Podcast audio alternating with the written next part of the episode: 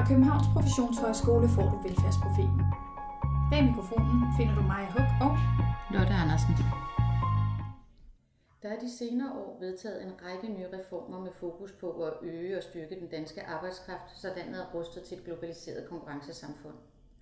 Reformerne har også haft en række afledte effekter i form af øget ulighed og fattigdom, og der er opstået nye begreber som f.eks.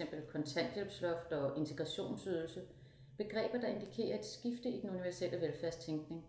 I dag taler vi med Mads Bilstrup, som er formand for Dansk Socialrådgiverforening, om udviklingen af velfærdsområdet. Velkommen til, Mads. Tak for det. Hvordan tror du som formand for Dansk Socialrådgiverforening på den danske velfærdsstat? Jeg tror meget på den danske velfærdsstat. Øh, jeg synes, vi har fået opbygget en stærk og solid velfærdsstat, som har været med til at sikre både en, en velfærdsudvikling, men også en sikring af, skal man sige, Øh, øh, de fattige, fattige, fattigste mennesker i Danmark, som har haft mulighed for at både at få en uddannelse, komme ind på arbejdsmarkedet, have en levefod. Øh, mange har bevæget sig fra skal man sige, arbejderklassen op i middelklassen. Uddannelsesniveauet er blevet højere, så øh, Øh, jeg ser Danmark som en, en stærk velfærdsstat. Dog kan jeg godt være bekymret øh, over de sidste 10-15 års udvikling, hvor begrebet konkurrencestaten er blevet, blevet øh, skal man sige, i talesat. Øh, og som formand for Dansk Socialrådgiverforening øh, kan jeg se, at øh, vi bliver meget bliver udfordret på vores, vores velfærd. Vi, vi ser øh, som konsekvens af den øgede konkurrence, både nationerne imellem, men også skal man sige, individerne imellem, konkurrencen mellem at komme ind på uddannelserne, konkurrencen om at få et arbejde, konkurrencen om at klare sig godt.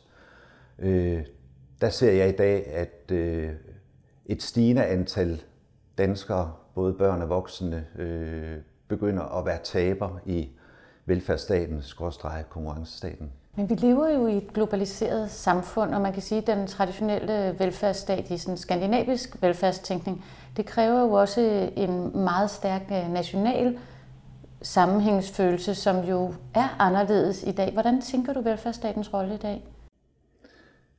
Jeg tænker, at velfærdsstatens rolle i dag, at den skal, skal være med til at sikre, at øh, alle har lige chance, at øh, vi ikke skaber ulighed at øh, børn, der får en skæv start i livet, øh, kan blive hjulpet og, og, og få et, et, et godt børneliv, et godt ungeliv, et godt voksenliv.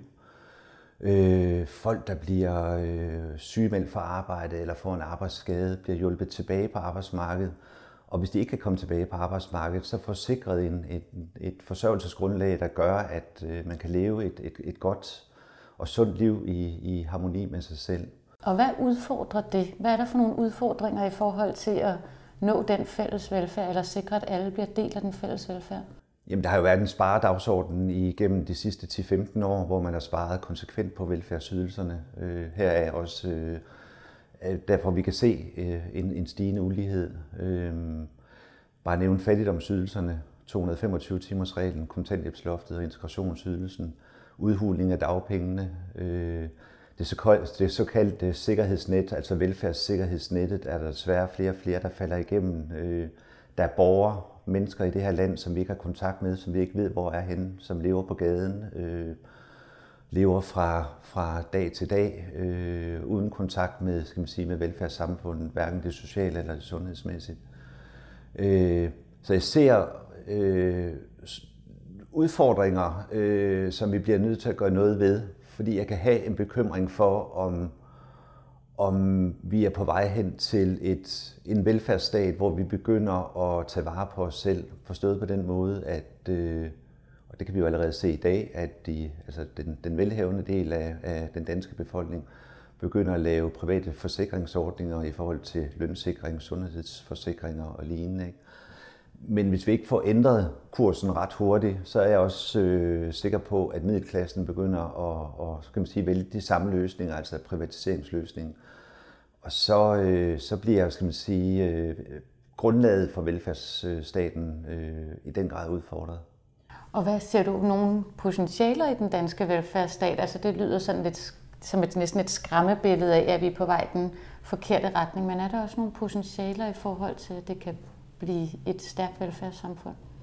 Jamen altså, øh, Det vi kan se, øh, det er, at hvis man vælger at lave investeringer i det enkelte menneske, altså hvis, hvis man vælger at sige, vi vil gerne bruge øh, meget tid, mange ressourcer på dig, fordi du nu står på kanten af arbejdsmarkedet, eller er blevet skubbet ud over øh, kanten. Vi vil gerne have dig tilbage i fællesskabet, vi vil gerne have dig ind på arbejdsmarkedet igen, vi vil godt have, at du bliver en del af, af, af velfærdsstaten Danmark. Så kræver det en investering. Øh, det er der nogle kommuner og, øh, og nogle projekter, der har, har kastet sig ud med rigtig gode resultater. Og jeg kan høre, at den politiske trend, også med den nye regering, er, at øh, det at investere i det enkelte menneske øh, måske bliver fremtiden.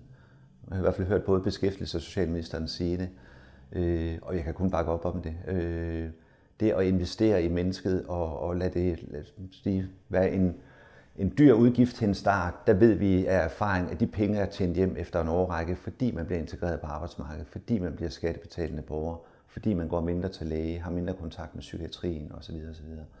Så, så hele investeringstankegangen øh, er nok fremtiden for, for velf, øh, velfærdsstaten, som jeg ser det.